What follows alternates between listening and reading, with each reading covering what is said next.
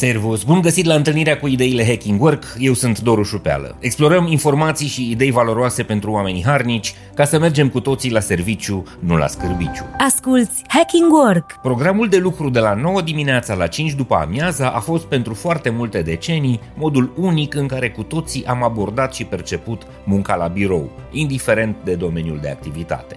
Cu mici variațiuni legate de ora de start și ora de încheiere a programului, cu toții am agreat până nu de mult că ziua de muncă începe dimineața în forță, în jurul orei 9, are o pauză de o oră sau de jumătate de oră pentru masa de prânz și continuă cu un nou efort susținut până după amiază pe la ora 17, când ne transformăm din nou în traficul aglomerat al orașului și ascultăm știrile de la radio, în autobuz, metrou sau în mașină conducând spre casă cu 5 km la oră.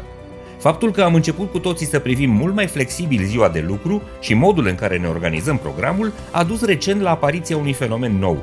Ziua de muncă nu mai este formată din două reprize de efort înainte și după masa de prânz ci are trei vârfuri de activitate, începute tot la ora primei cafele, dar distribuite ceva mai flexibil până la ore mai târzii către seară. Ideile Hacking Work Datele agregate de platformele digitale care ne sprijină munca la birou arată de ceva vreme un nou stil de lucru și de viață adoptat de tot mai mulți dintre cei care muncesc la birouri. Fie că vorbim despre cei care se duc zilnic spre centrul orașului în clădirile de birouri, fie că ne referim la cei care își permit luxul de a munci de acasă, vedem tot mai mulți oameni care în intervalul orar 15-18 devin inactivi.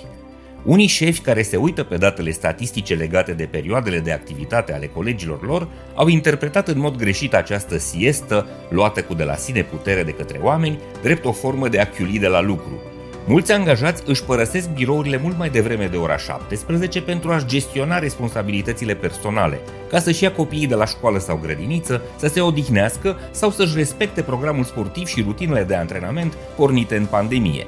Această siestă deseori neagreată oficial, dar folositoare pentru oameni, creează o zonă moartă pe final de program, care îi îngrijorează degeaba pe șefii prea fixiști pentru că oamenii, după ce își rezolvă lucrurile personale, se întorc la treabă și își încheie ziua de lucru pe la 7 sau 8 seara, îndeplinind tot ceea ce aveau planificat pentru ziua respectivă, într-un al treilea vârf de efort care nu a existat până de curând. După mai bine de 3 ani de muncă flexibilă forțată de pandemie, mulți angajați se confruntă cu dificultăți în a se readapta la modelul tradițional de program de muncă. Cei mai mulți nici nu caută să o facă, considerând că un echilibru mai bun între viața personală și cea profesională li se cuvine, iar pauzele pot fi recuperate. În timp ce zona moartă din intervalul 16-18 este avantajoasă pentru angajați, unii angajatori se simt frustrați de tăcerea și productivitatea scăzută din această perioadă de timp.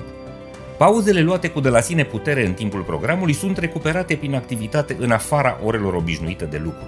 Acest stil nou de lucru cu trei vârfuri de efort este o noutate cu care probabil va trebui să ne obișnuim. Rămâne de văzut în ce fel noul mod de organizare a programului de lucru afectează coeziunea și comunicarea în echipe, are impact asupra gradului de oboseală și de stres al oamenilor, dar influențează și relațiile cu membrii de familie, care în orele specifice celui de-al treilea vârf de sarcină ar putea să se simtă cumva dezavantajați și lipsiți de atenție. Flexibilitatea este cuvântul cu care ne întâlnim tot mai frecvent și cu tot mai multe înfățișări în ultimii ani, odată cu șocul pe care l-a adus pandemia. Cred că armonizarea nevoilor personale ale angajaților cu prioritățile de business în aranjamente personalizate și generoase în flexibilitate este cea mai bună cale spre performanță durabilă în organizații.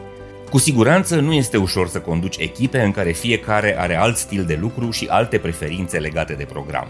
Autonomia cât mai mare, transparența totală legată de obiective, sarcini și rezultate, încurajarea inițiativei și creativității și delegarea cât mai multor decizii către membrii echipelor sunt răspunsurile care îi pot ajuta pe manageri să se adapteze la noua realitate. This is Hacking Work! Sper că și astăzi ți-am fost de folos cu ideile Hacking Work. Eu sunt Doru Șupeală și îți mulțumesc că ne asculti și ne susții. Descoperă online newsletterul, podcastul și produsele multimedia Hacking Work. Să ne reîntâlnim sănătoși, voioși și mintoși și să mergem cu toții la serviciu, nu la scârbiciu. Spor la treabă, servus!